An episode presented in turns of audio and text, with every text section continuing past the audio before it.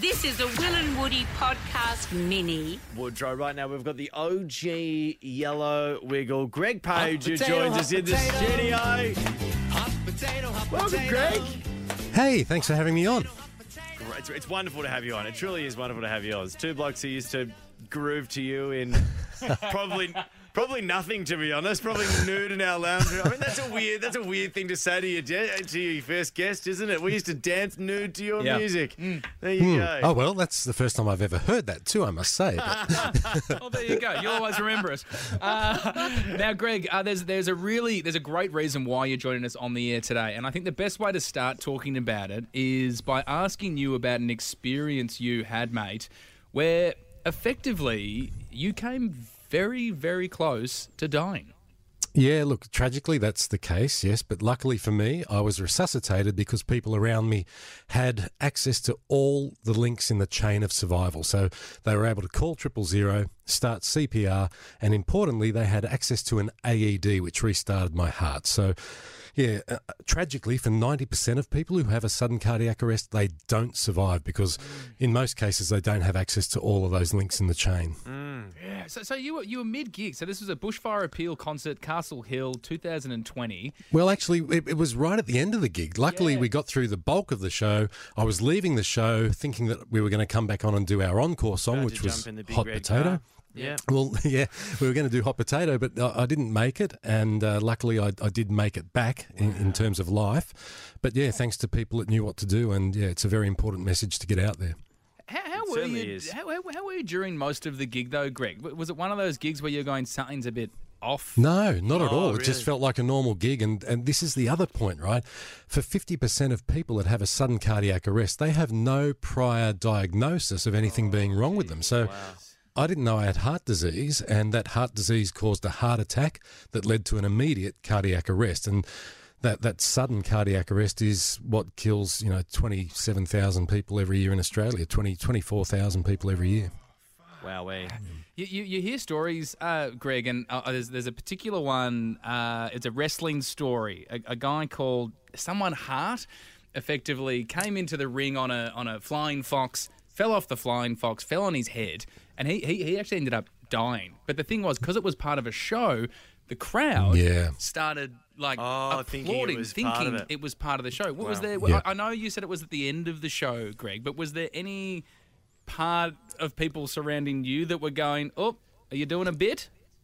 No, look, I I think people just No, no, didn't the know what was haven't got going a- on. the yeah, haven't got it heart wasn't a new part of the act. in No. No, we have they enough haven't trouble waking some Jeff new up. gear, try- Yeah. Usually it's wake up Jeff. That night it was wake up Greg, and thank goodness they did. Yeah. Hey, hey, hey, hey, Greg. Speaking of Jeff, I, I met, uh, and again, I didn't do a background search on this person, but I met a person in Western Australia uh, who told me that she used to manage uh, the Wiggles. Uh, I've I've forgotten her name. Don't try, mate. Uh, but but she told me that there was a big pressure on you guys. So when you were touring all over the world, I mean, you, you're literally you, the Wiggles are the biggest band to come out of Australia. So you, you, you're traveling around the world effectively like rock stars.